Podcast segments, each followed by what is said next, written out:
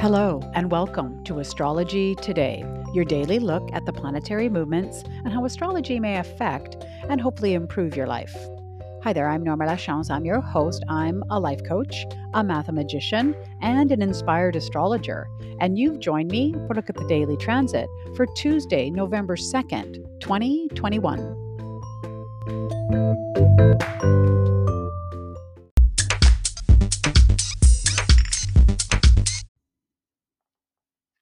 Welcome to the podcast and welcome to Tuesday. Hope your week has started really well. A couple of announcements before we get into the themes for today. First of all, of course, the New Moon group is meeting tomorrow, 6:30 p.m. Pacific Daylight Time. I do ask participants to confirm with me. I like to be organized. We queue up the charts, we have a look at everything, so it just makes the meeting go uh, really smoothly. This one's a special one, of course, because we are meeting in real life here in the Vancouver area. If you're here, you're more than welcome to join us. Uh, we're meeting at Bridge and Enrich. And if you need the details for that, certainly reach out. Uh, Astrology Diva, that's DVA at gmail.com, is my email to let me know that you're coming. Uh, now, the new moon is actually happening on the 4th, which is Thursday. And so, of course, the whole pod will be about the new moon. If you want to be considered uh, one of the volunteers, I know I've got my regulars that love me talking about their charts, but if you'd like to be included, certainly send me an email and let me know. If it's your first time uh, volunteering, then uh, please include include the birth details, birth time, date, and location as accurately as possible. Also, happening on Thursday will be the newsletter that comes out twice a month on moon days, new moons, and full moons. And if you'd like to be a part of that mailing list, then you can also send me an email and I will include you in. The link, of course, is always in the program notes if you want to sign yourself up. Okay, let's get to the themes for today.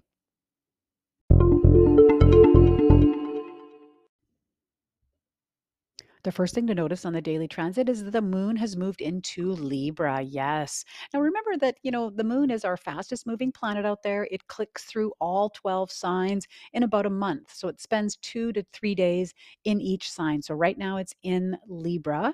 And so you Libra folk out there might be feeling a little bit more emotional. Now, who do I meet? Who are the Libra folk? Well, if you have the sun in Libra, so if you are a Libra, or if you have a lot of planets in Libra, then the moon is going to be hitting all of those planets. And so emotion personality, feelings, uh, behaviors may be on the forefront for you. And in general, when the moon is in Libra, then these feelings, you know, feelings of balance and equality, equality, you know, Libra is the uh, the scales, and so kind of likes things on an even keel. So you might be feeling a little bit more balanced, or you know, your behaviors may really represent your values right now, as Libra, of course, ruled by Venus represents your values. So all of these things could be possible for the next day or so as the moon is in Libra.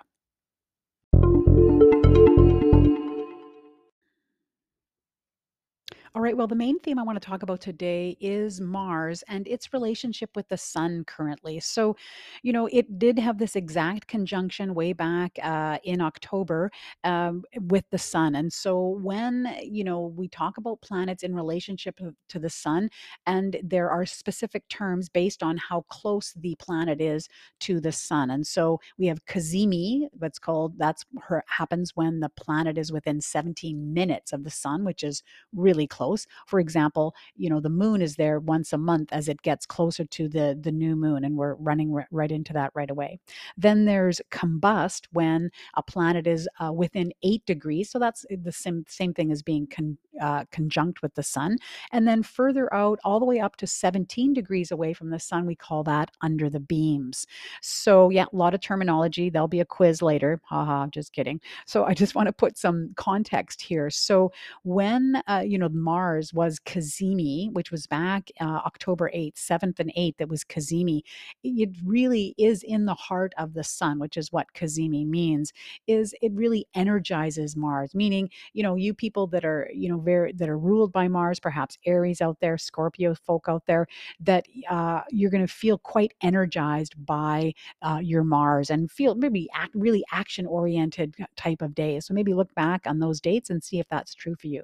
Once it moved past 17 minutes away, because of course it's only there for maybe two days, then it spent the majority of October right up until yesterday, today really, being eight degrees away from the sun. And so there it was combust. And here, you know, when it's combust, it's quite diminished because it's far enough away from the sun that, you know, its energy is, uh, the sun's energy is really overpowering the Mars energy. And so if you count on Mars to kind of get you going in the morning and get things done, it's your cup of coffee, so to speak, then you may have felt the last month just really tough to get going, to get your energy up and going.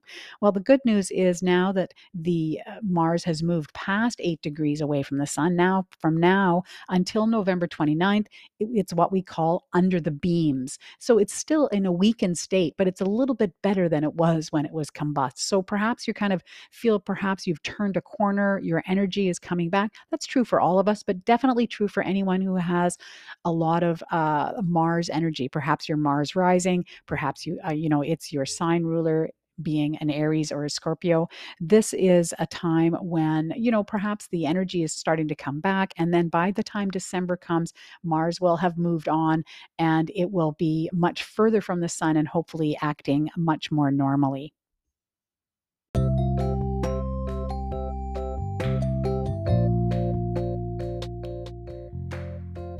Thanks for joining me on the podcast today.